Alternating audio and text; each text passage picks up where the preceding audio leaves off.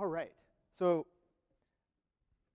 it's rather loud when you're the only one speaking. Uh, so today, uh, our title um, for this Advent seminar, uh, we wa- I wanted to present um, a uh, both the, the goal is twofold in the title for the advent seminar is give your offering unto the lord offerings of gratitude through the church in, through treasures time and talent um, and the goal is really two major two major goals in our to for our understanding of what it means to give an offering to the lord and what um, that establishes as our relationship with god um, but also to um, encourage our understanding of this that this goes all the way back to the very beginnings of creation, giving an offering to the Lord um, through what we have, our very substance.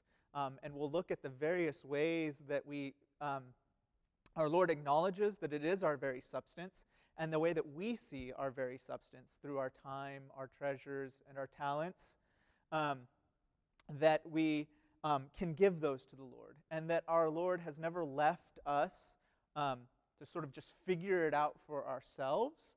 Largely, He has pastorally, as our Good Shepherd, guided us in ways that we can do this, and that this also comes along with um, Him offering Himself back to us, and that this is a free gift, even with the way that the Lord has told us that he desires us to make certain offerings and how we should do it. But this is done in, first off, a free act of faith, and with a certain kind, as we'll see in the promise of tithes, that they actually come with a specific type of promise.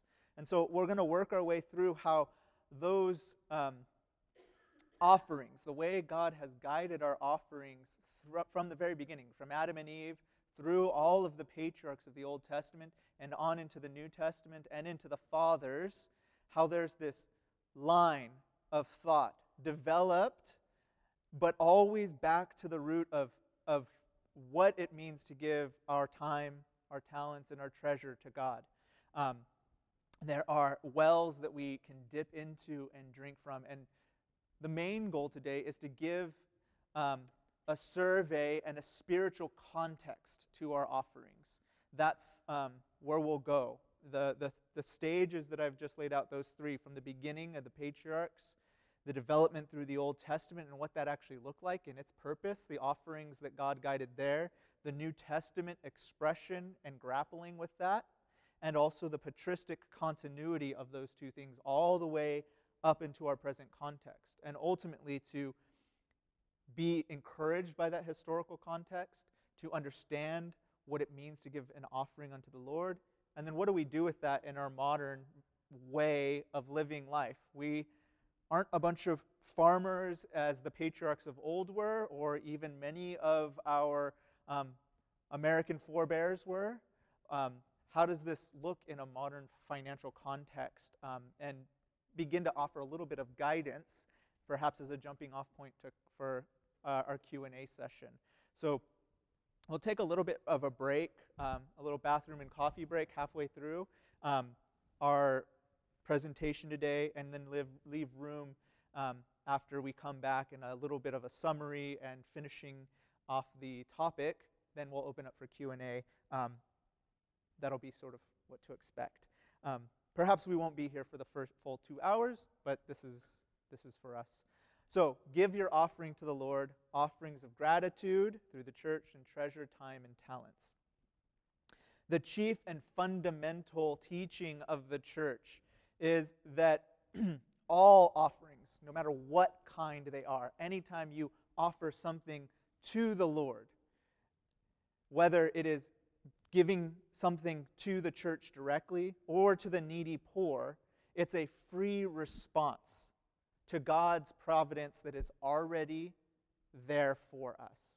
God has already provided for us, and that gives us the very means to be able to go and do provide God's providence to others. So that's the kernel that we'll begin expanding from. It's a free personal act of faith and trust in God under the church's pastoral guidance. From the very beginning, this is how um, we ha- the, those people of God have followed this. An offering places the person into the presence of God and then seeks his blessing hand on that offering. This is the movement that is fundamental to giving our offering to the Lord, the spiritual movement there. All offering of whatever kind is a way to give yourself to God. It's a way to seek a relationship with Him and to seek His blessing over your life. So, anytime there's this offering, it's a response to what God has already done but then at the same time, it's also a way to seek the blessings specifically in your life. This is how you should see this. All offerings are the giving of yourself, the seeking of a blessing, and an offer of gratitude. That context of the offering of gratitude um, takes on a whole new uh, life within the Christian church. The Eucharist that we celebrate every Sunday becomes, which the church has always seen as the mother of all spiritual blessings. The partaking of communion is the mother of all spiritual blessings. And the Eucharist is the main context. The, the worship of the Eucharist in the divine liturgy is the main context that, as we will see, the Christian church, the fathers of old from the New Testament on, see as the proper place for offerings to be made. And as, as we go through in more detail, we'll see that this is an extension of seeing the church as the temple. As we make our way through the Old Testament, we'll get into a little bit more detail, but we'll see that the church, the fathers see the church as the inheritor of everything that happened in the temple. And the proper place for offerings to God was always the Old Testament temple. And so when offerings become Christianized outside of the uh, context of the Old Testament law, the Eucharist becomes that place where all of the offerings are sanctified and offered along with the elements of the Eucharistic offering for communion.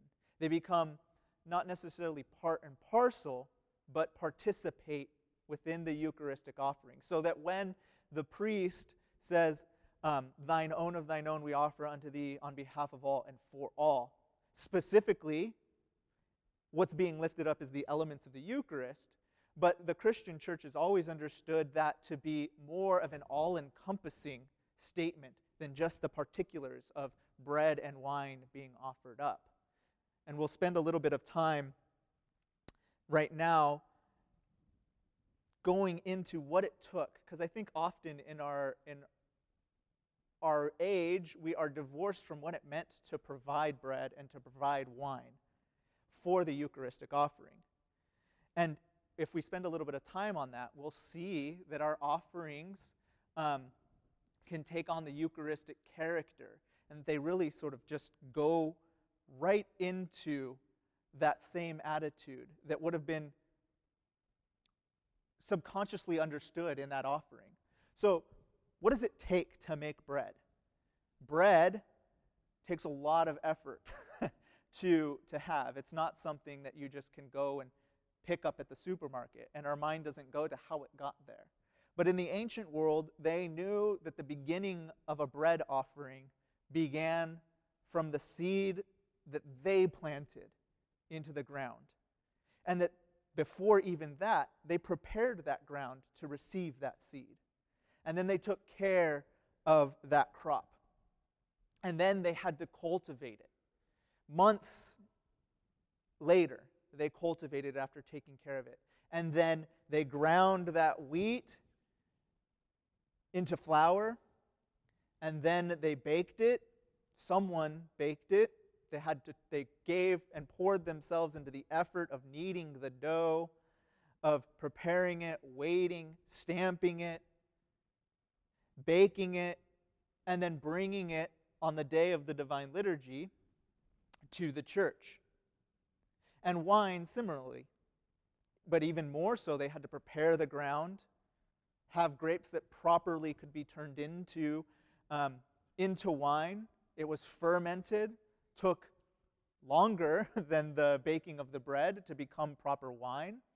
Then it was bottled up in some form and then brought to the church as an offering. All of this took the skill, the effort, the time, the talent, and in many ways in the ancient world, the very things that they eat, they ate, that they clothed themselves with, that they brought was their wealth. It was their treasure.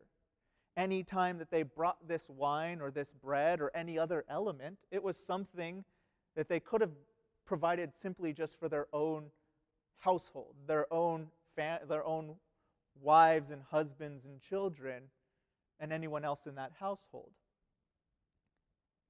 So, the Eucharist, we see from the very beginning, is an offering very much in line with, with this time, talent, and treasure. And it's particular request of God, a command of God, more eh, to say more accurately, a command of God that these are the elements for this kind of offering. So it's an offering given by the people of God with the guidance of what God has commanded and that it is an act of all of the people of God on behalf of them.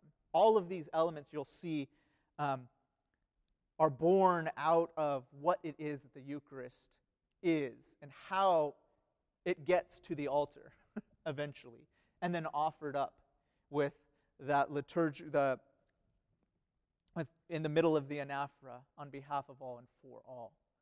So all of that is a way of saying that we offer our very substance, the very things that sustain our life. Bread is food, right? Uh, and in the ancient world, it was the most fundamental food, the most necessary food that we, every person needed.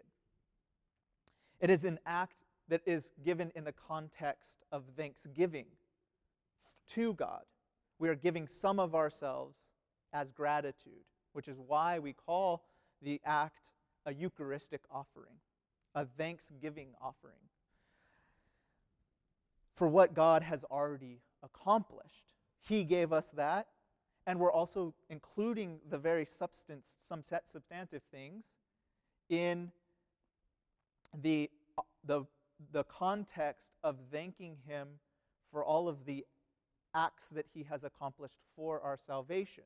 There's a reason that those elements are offered just as the priest is naming all of the acts of Christ, just as he is naming the acts that our Lord came and saved us. So, thanksgiving from our very substance, offering something from our very substance to the Lord as an act of thanksgiving is fundamental to all of our understandings of offering. And in return, our Lord accepts and changes that offering and then gives it back to us. He accepts, he changes it, and then he offers it back to us as something wholly different, right? It becomes from bread and wine to the body and blood of Christ. Another thing that we should note here is that all of this happens in a local context. It doesn't happen in a context of an abstract church. The Eucharist isn't offered, um, even though it is offered on behalf of all and for all, in only one place or in one at one time and never at any other time. There's a specific time and a specific place that happens all over the world. And so the context is our local parish is where the Thanksgiving offering is made. The local parish is one way, and perhaps I would say the chief and the primary way, the default way, if you will, that we should give our offerings in and through the church. Not necessarily its peripheral organizations that are well and good, these ministries of the church that are bigger than the local. We can give to those. But the primary and the default way that we give to the church is through the parish life, because this is where we actually experience the Eucharistic offering. This is where we actually experience the sacrament itself. We don't experience the sacrament itself in a bigger way, any other bigger way than where we are in a local time and place, right? We experience the Eucharist at St. Athanasius, here in Santa Barbara, on a Sunday morning or other days of the week. So it's there that the material substance of our life is given. Christ calls each of us to enter this act more deeply with our whole self through other offerings. And that's what we're going to get to. Um, a second aspect of, of an offering. We said that it's in thanksgiving, but it can also be and seen, probably most spiritually beneficial to us, as an act of asceticism. Offering as an act of asceticism, right? Asceticism, as we've been working through as a parish in our studies and through um, just our day to day lives, is the act of coming before the Lord and following his ways. We understand asceticism often as things that we give up. But I think in the Christian context, we'd be best to also, we'd be short sighted to only count it as things that we've lost. But rather, it's things that we give to the Lord. It's Christian sacrifice is really about personal giving Yes, sometimes our giving can be a martyrdom. It can be the day to day asceticism. It can be the honest confession before God of this is what I have and this is who I am. Lord, do something with it and with me. That's really the, the biggest context of the biggest understanding that we should have about asceticism. Asceticism, in some sense, is the spiritual extension of those sacrifices that we see in the Old Testament. In the Old Testament, we can often get caught up in um, that they were slaughtering animals, that they it must have been a bloody place. It, and we lose sight of what happened after that. we lose sight of the fact that in almost all of the offerings of the Old Testament, a meal took place after, that all the people took, partook of. Sometimes it was just the priest who took care, who, who had the rights to that meal. But often, the priest prepared the sacrifice. If it was an animal sacrifice, he prepared it like, much like a butcher would prepare a, a chicken or a lamb or a cow to become beef, poultry to eat. Um, and then he would give it back to them. And they would partake of this as a way of communing with God. The sacrifice, again, you see that movement of the Eucharist, was foreshadowed in the Old Testament sacrifices. In asceticism, this same movement happens um, without the overt incarnational elements, without the overt uh, meal taking place. The slaughter is, and the cultivation, because it, uh, animal sacrifices weren't the only sacrifices. There were also grain sacrifices as well. So, and spices added sometimes to certain offerings, but that's a whole other detail for later.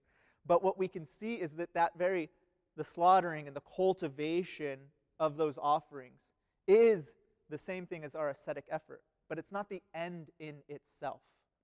The end is to have the righteous life, to have a, a life that sees and partakes with God, to have communion with Him. But you can't have that communion without the cultivation element, right? Without having the elements of the meal there.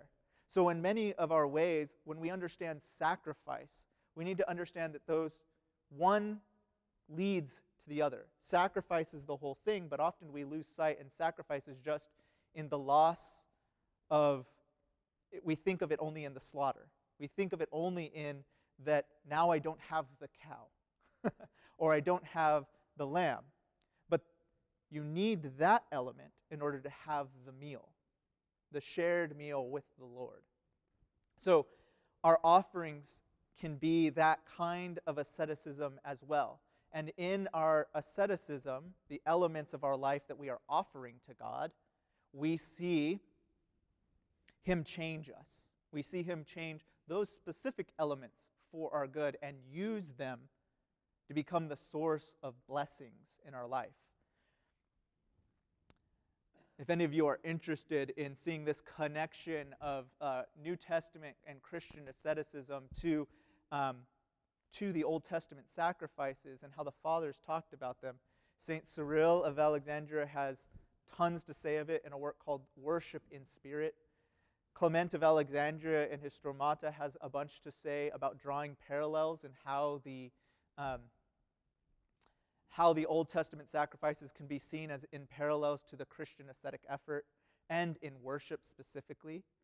And uh, John Chrysostom has a whole lot to say in his homilies on the epistle to the Hebrews and the epistle to the Romans regarding this. He spends a whole lot of time sort of unpacking all of these ways of reading the Old Testament and seeing what, what was God called upon to do and how they were Christianized.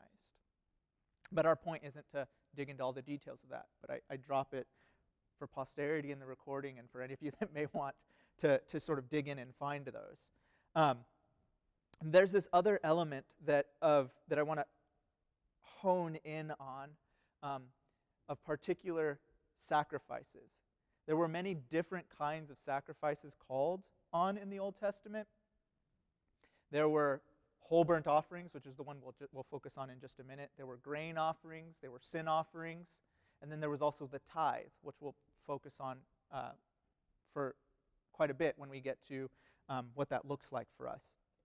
But the whole burnt offerings and the grain offerings were purposefully embedded with meal imagery, more so than the sin offerings. Um, and these, this meal imagery had that physical element there. But what's particular about the whole burnt offerings is that no human being ate that meat. It was a meal meant only for God. It was a, complete, it is of all of the kinds of sacrifices, it was it's the only one for which the people offered and didn't receive anything physically back. The whole animal was consumed in fire and offered to God.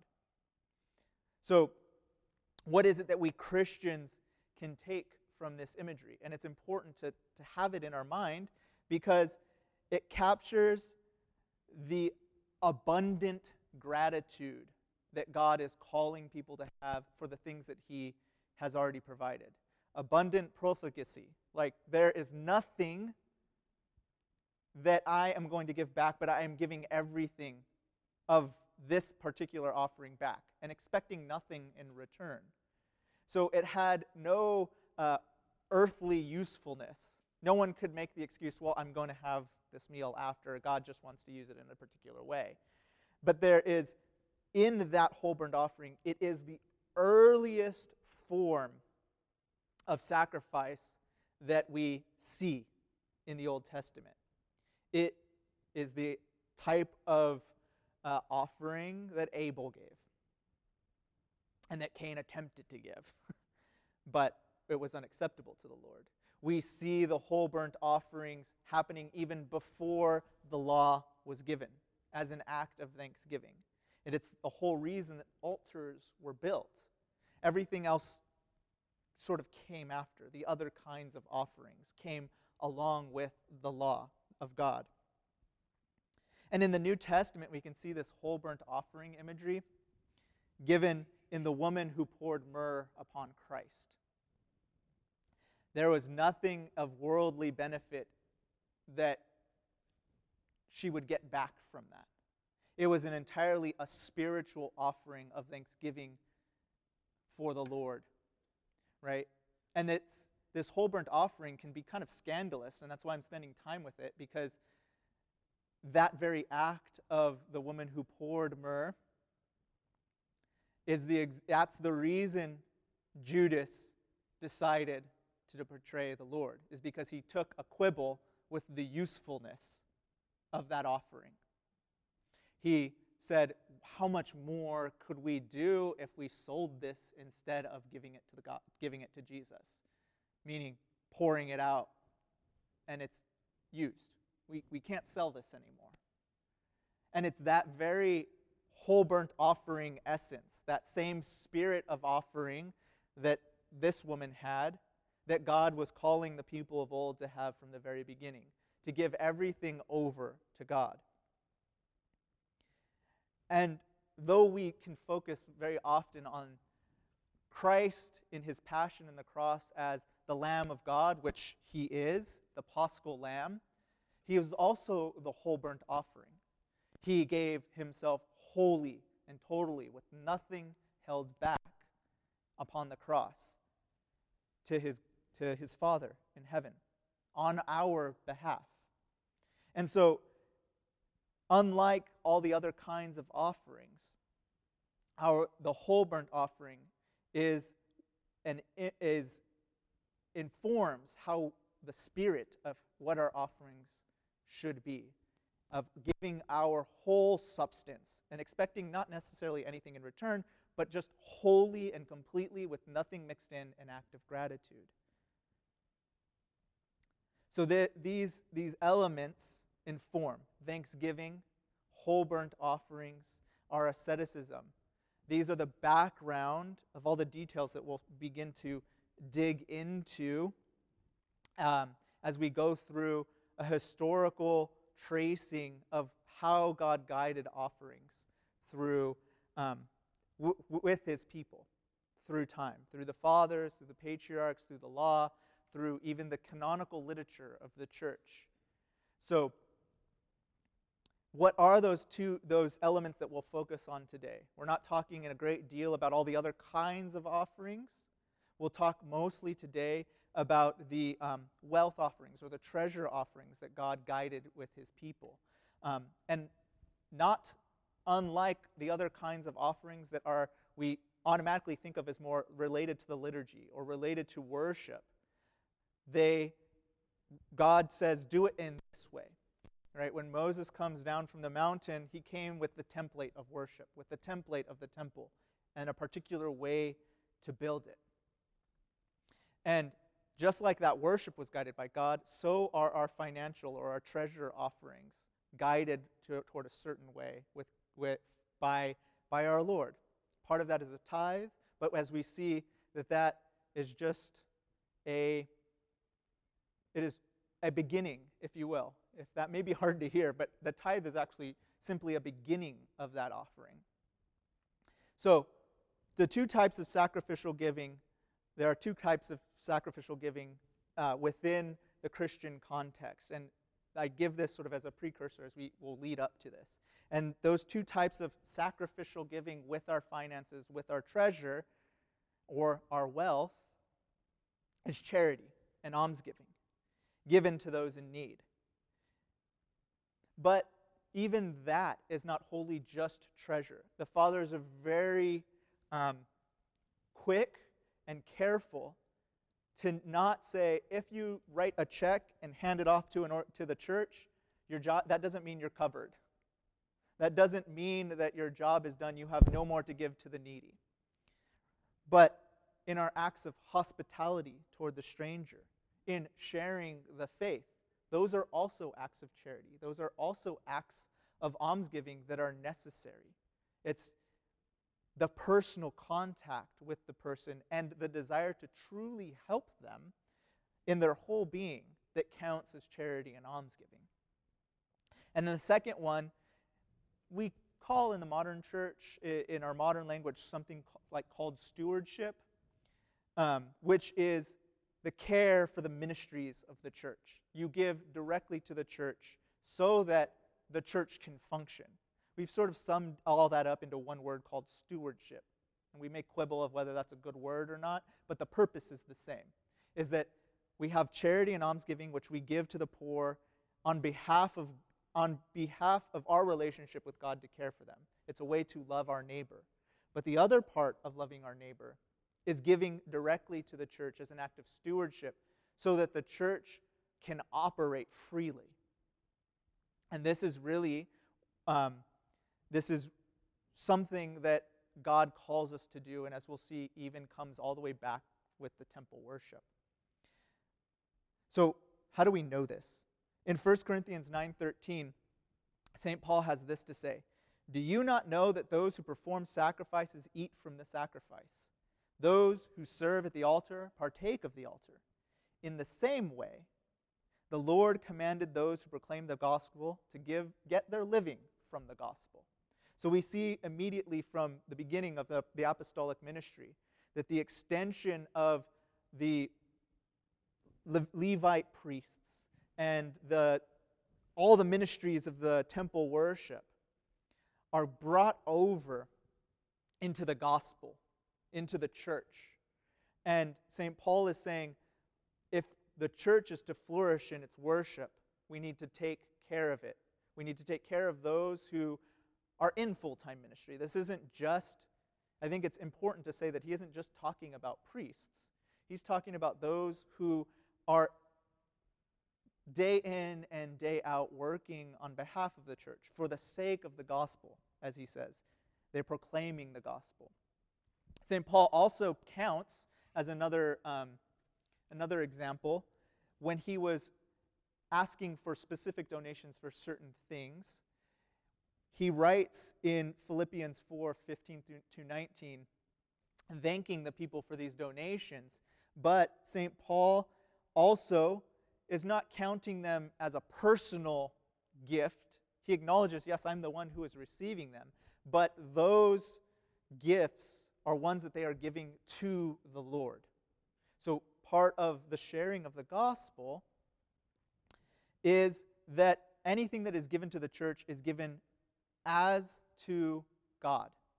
All of the offerings are given as to God, even if they're, say, in this specific case, I believe it's St. Paul had a few different donations, but I think the one in Philippians is um, collections for the poor in Jerusalem. Um, Mark may be able to tell me specifically or not. I'm not sure in, in Philippians. But in either case, he was, it was a cha- he was raising for a charitable cause on behalf so that all the Philippian churches, and he did this with other churches too, and thanked them for it, they gave to the Lord through the apostle. And he sent those to help the needy in Jerusalem. But all of those were counted as not gifts to St. Paul so that he can get credit, but he gives immediate credit and thanks them for what they are willing to offer to the Lord on behalf as an expression of their love. So, the support of the missionary efforts of the church are also a way of giving to the Lord. So, whenever you give, it's as a sacrifice. You are practicing a form of asceticism, and this purposefully unshackles covetousness or greed within you by these acts. It frees you to give ever more of yourself, more of your substance to God. And then in the second type of giving to the church, there is, meaning directly as an act of, say, stewardship, is a deep connection with the divine liturgy, particularly there. Because every instance that we see in the New Testament that isn't charity as almsgiving to the the needy person directly in front of me, giving them water and food and clothing and so on, is mentioned within the context of the worship of the church. And as we'll see, this goes very, very deep into and is always connected when, we're, when the church has been mindful of it to the Eucharistic offering. Um, it's understood as to be part of the divine liturgy. Um, that's the context for how people make their offerings. And then the church takes charge of disseminating those out back to the poor as a changed thing with God's blessing. So we are joined together in the Eucharist. We give all of our substance in various ways, and then that is given back out. So, what are these kinds of offerings? And we can get, begin to go into some of the details there. As we've said, it's time, talent, and treasure. That's a way to sum it all up. All of that means it's all of your, it's another way of saying it's all of you. Is there anything about you that isn't your time, your skills, or what you have accumulated or bring in? This is all of your the exterior elements of really who you are that can be offered back, right? So they're a way through these things of giving thanksgiving to God, and that we are also communally together in those offerings. We are together as the offering, and we also offer certain things of ourselves. So, what is a time and what is talents? We're not going to spend a lot of time there, but I do want to draw attention to what that means. I think chiefly time and talent is our attendance and our attention, the two A's. It's our attendance at church, but also we can attend and be mindless about it, but it's also our attention. And when we have attendance, our presence is there, and we have attention, that is where prayer and worship really happen. That is where a person actually is worshiping. And so when we give our time and we give our talents, we need to show up and we need to pay attention. that prayer God can use to change you. That is part of the basics of giving yourself to God. I am here, Lord, what would you have me do with who I am now? So that fundamental prayer before God with acknowledging his presence is the basic need undergirding any offering. But then we have talents, right? That's the chief element of our time. But we also have talents to join to that. We can think of these as our, our various skills that we may have, our natural giftings, or things that we've learned to do well. These are the skills that we can offer to God. And God calls all of us to use our skills toward worship and toward glorifying Him. This is what ministry, like a specific ministry, fundamentally is it's providing yourself in a specific manner with your skills. And this was the same when the first temple was built.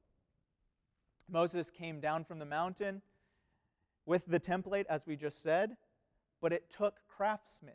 It took people with particular skills, particular giftings to ready those materials to be proper for worship. It took someone who knew how to weave, it took someone who knew how to embroider, it took someone who knew how to melt and form gold, to carve, to build. It took people who knew how to write the texts of worship, the Psalms. It took people who knew how to sing. It took people who knew how to organize all of those efforts. So that's from the very beginning, we see God guiding those skills in making the temple. In the New Testament, we see examples of this because none of the apostles traveled alone. We see this evident in St. Paul in naming and thanking all of his fellow workers, right? Those people weren't just following along as like fanboys and women. They had jobs, they had skills. They probably kept Paul's schedule of when to go. We see hints of this of him saying things like, I think I'll winter here and then move on, but he doesn't exactly know the answer, right? Um, we see them in specific thanks for people taking care of some of the elements. There's a line in, I can't remember which epistle, where he tells someone to bring his coat to him that he accidentally left somewhere else, right? So we see that there are people with specific talents and skills so that the apostle could preach the word undistracted. And that's part of one of the New Testament contexts. But then we also see that there were people who had to build these churches. There were people who had to, in the modern context, paint the icons, carve the, the furniture of the church, um, make the vestments. All of these are part and parcel. Um, and then also to just take care of the maintenance of the church, the day to day things that everyone sort of overlooks. All of these are the talents that we can give of our substance to God. So it's a lot harder to talk about those in any specific of like what God guides because every person has a different amount of time they can give, a different amount of or types of skills that they can offer. But if you have them, offer them to the church. Tell someone about them so that God can bring his blessing into those actions. If you don't offer it, then there will be no other blessing there. One of the fundamental principles is that if you don't offer it, then it can't be used. It can't be changed and offered back. Changed, purified, blessed for you. So, assess your life. Look at your skills. Look at what you can. And work toward giving those in a reliable and um, God blessed, God guided way as you can. Perhaps you have a skill or, or something that um, the church in your context can't use at that time. Offer it to the Lord and humbly say, Lord, if you will, then the context will be there. But we all have something that we could give, and let God um, use it as He wills. So, what I want to focus on now, sort of transition, is really focus on how the scriptures, the fathers, uh, the New Testament church, and the fathers looked at treasure offerings. That element that um, is sometimes scary to people of what, why are we talking about my finances? But God has never been shy about talking about those things. From the very beginning, He had, He guided how one is to offer their wealth, their, their income, their finances, uh, but really give them over to God. What we'll see is that the Holy Fathers adopted what they saw in that Old Testament guidance of, of the offerings as the church's template. But ultimately, their teaching surpasses the teachings of the Old Testament. They surpass it because in the Old Testament, we see God saying, giving certain little parameters of how to give. But the fathers, following um, the radicalness of the New Testament, following the Lord, see this teaching as the beginning, that the New Testament calls us to go beyond. And how do we go beyond that? We don't limit we don't limit what God can claim from our lives. We become that whole burnt offering. They teach us to count all that we have as God's, not just God has the rights to this portion during this time, but rather we see the radicalness of the New Testament church in the book of Acts of giving everything over to God through the church. So they we see that treasure, that time and talents, everything as in uh, Luke 14:33 as belonging to God. So when we give to and through our Eucharistic community, through our parish, this is not simply for paying for the clergy to serve or to keep the church doors open and the lights on. Rather, our offerings are an expression and a realization of our unity together in Christ that are embodied in the church, and that it is a way to give everything that we have to Him. We are given that context.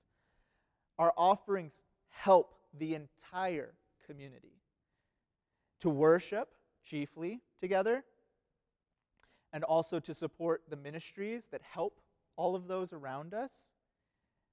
And when we do that, it's given in the context, as we've said, in behalf of all and for all. So our treasures can be offered to God through various means tithes, alms to the needy, spontaneous free will offerings. For certain causes, such as OCMC is, say, raising money for missionaries, or IOCC is helping and sending and helping refugees in this place. Um, something local needs something. These are spontaneous free will offerings, and the fathers have a good deal to say about it, and we'll get there. But we also see all of these as, and each one of those is an element of a healthy spiritual life. We look at our things and we see how can we use them for the glory of God. So our offerings of our treasure, I think the reason that it's sometimes tough to talk about is because, and the fathers are very clear on pointing this out for ourselves, that we don't like to look at. We put blinders on often. That when we look at our treasures, when we look at our income, we look at our finances, we see those very easily as mine and who I am, even in a subtle way sometimes. But treasure sometimes is very hard to offer more than time or skills or talent. Those, are, those can be areas of struggle as well. But often we see our treasure as that's mine for the future, some sort of security, or even this is my identity of what I'm able to do, whether we have a lot or we have a little. Um, and so offering our treasure is the clearest way that we become stewards of God, stewards toward the things of God, rather, to say more accurately, and that we are able to see that offering as who we are, our substance, and that that's who we're, that's what we're giving to our God. So money or wealth is most often seen in that context. And in fact, the, the, the Greeks, the, in, in the Greek, whenever, um, like the rich young man, when he is uh, told to give up his wealth, the word there is ousia, his substance. But we understand that as wealth. We understand that as what he had financially. And that's understood as who he is. That word ousia is the same one that we use for natures, like human nature, God nature. And so wealth and nature shared a word there in the scriptures. And so it's very easy to see those things as fundamentally who we are, even if maybe we don't intellectually regard it. But if it's difficult to give it up, then it's, we probably have something very fundamental to us, subconsciously perhaps. So giving it is sometimes the hardest thing to do, but it's also the clearest way to give who we are to God. And so, God, through the history of working with his people, um, looks at this and guides these kinds of offerings. Let's see, where are we at with time? We'll talk about the Old Testament, and then we'll take a break. So, what is that history of offerings in Commonwealth? There are three ways that this is sort of divided. One is called the first fruit offerings, the other is our tithes, and the other is free will offerings. And we see these three teachings on treasure begin in the Old Testament and be continued through the entire history of the church. Um, that first fruit offerings, as we've said um, and mentioned in, in sort of the whole burnt offering context, is the beginning of Cain and Abel what they gave and why Abel's offering was acceptable was because he gave the first and the best to God. He didn't choose the portion that he could live without. He chose the portion that was the first and the best, and that's why his sacrifice was acceptable. So we see the, the first fruit offerings in some sense as um, parallel with that whole burnt offerings that we've talked about because it seems worldly useless to offer those, right? Now, now no one gets them but God, right?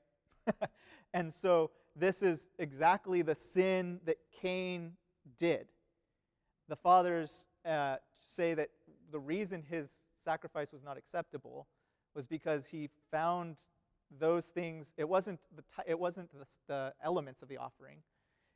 It was that he portioned out a part of his flock that he could care less to have, essentially. And so that's why his sacrifice was not acceptable. So we see first fruit offerings in this context, that it's the first and the best. Then other, the other context is tithing. And so tithing is something that is given along with the law, right? We said whole burnt offerings, first fruit offerings, those kind of were natural as an act of thanksgiving to God. I'm giving this portion over to God, and I'm not expecting something in return. Tithing is a little bit different. Tithing is given over primarily for the as an act of thanksgiving always, as an offering to God of course always, but tithing comes with it a blessing and actually as we see a few different specific purposes of why God commanded the people of Israel to, to periodically account for 10% of their wealth and give it over in and through the temple. Um, and so tithing, we see, is as old and comes from Abraham's offering to Melchizedek. So Abraham goes and he participates in a war, and on his return back, where the war is victorious, and on his return back, he runs into the priest king Melchizedek. And at that meeting, he offers wine and bread and a tenth of his wealth to Melchizedek. And Melchizedek, in return, gives this priest king, gives him a blessing. You can read this in Genesis 14, 18 through 20. And obviously, more than that, but the specific blessing is there in those two verses. This practice of tithing from your wealth was then continued by Jacob when he had a vision of the ladder to heaven.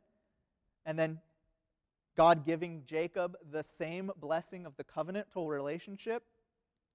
Jacob thanks God by building the altar to him and promising to give one tenth of all he has to God in thanksgiving for receiving that blessing. Right? Then ancient Israel, when it builds its first temple, the tithe is given by our forefathers Abraham and Jacob to become a liturgical offering of the people given from their wealth. And we can see this in Leviticus 27. Um, the command is there in Leviticus 27:30. There's like eight verses there of here's the tithe, and this is the command to tithe. The tithe, as we survey through the Old Testament, was had three different um, times and three different purposes that it was collected. I may not have all the details right about like the liturgical settings. There's some scholarly debate and things like that around it, but we know that there were at least three purposes to the tithe to support the ministry of the temple, and this uh, was collected periodically through the year. Uh, I think it was collected three times a year. Um, and the, the tithe was then used by the temple priests to maintain the temple, to have a living wage, and to so that they could go about taking care of the sacrifices and worship within the temple. So that was one purpose for the upkeep of the temple and for the priestly living wage. The other time that it was collected was every three years. All the people of God accounted their wealth and gave specifically this 10% for the needs of the poor every three years.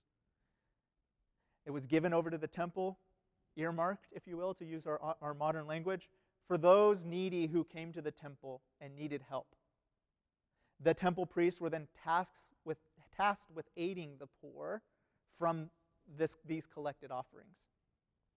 And then the third one, uh, collection of tithe was um, in, in a book by Dr. Andrew Galeris, he calls the celebration tithe.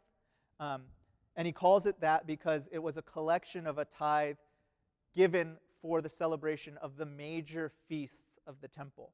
Because the major feasts, as, as we've heard as a parish, like when Dr. Constantino came and told us, was a major event. People from all over.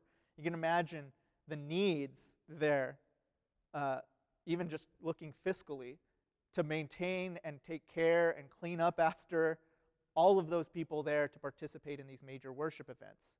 And so the celebration tithe um, we see mentioned in Deuteronomy 14 and also in Tobit 1 uh, are those that are given over as alms for the celebration of those major Old Testament feasts. And this tithing, these different types of tithes, all under the title tithes, were taken very seriously. God warns the Israelites that if they do not give their tithe, that they are robbing from him. But God also promises his blessing when they do give. It's the only time, really, in the Old Testament, um, the only time in Scripture, really, that God says to test him. And we see this in the, uh, the book of Malachi. He tells them, Bring the full tithes into the storehouse, that there may be food in my house.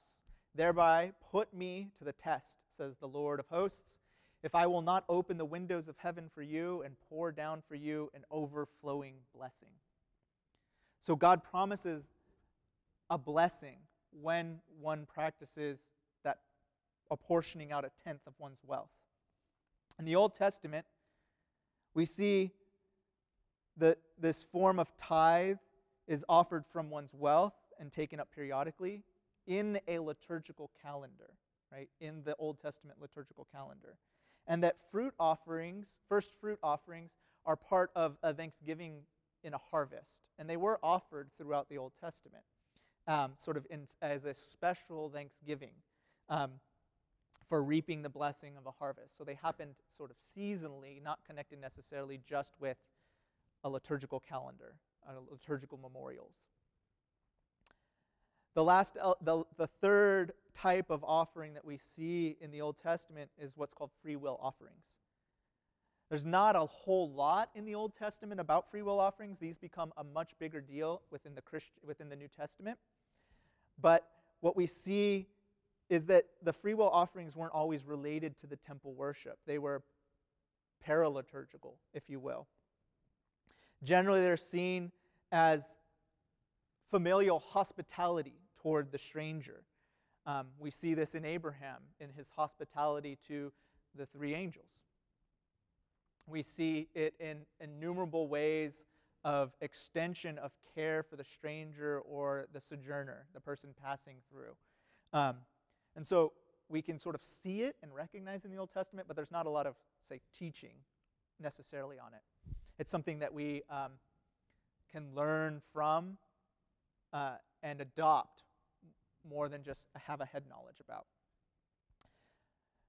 And this is mostly because before the advent of the gospel, there weren't necessarily ministries spread out throughout all of the Old, Te- the Old Testament people of God, like we have in the church.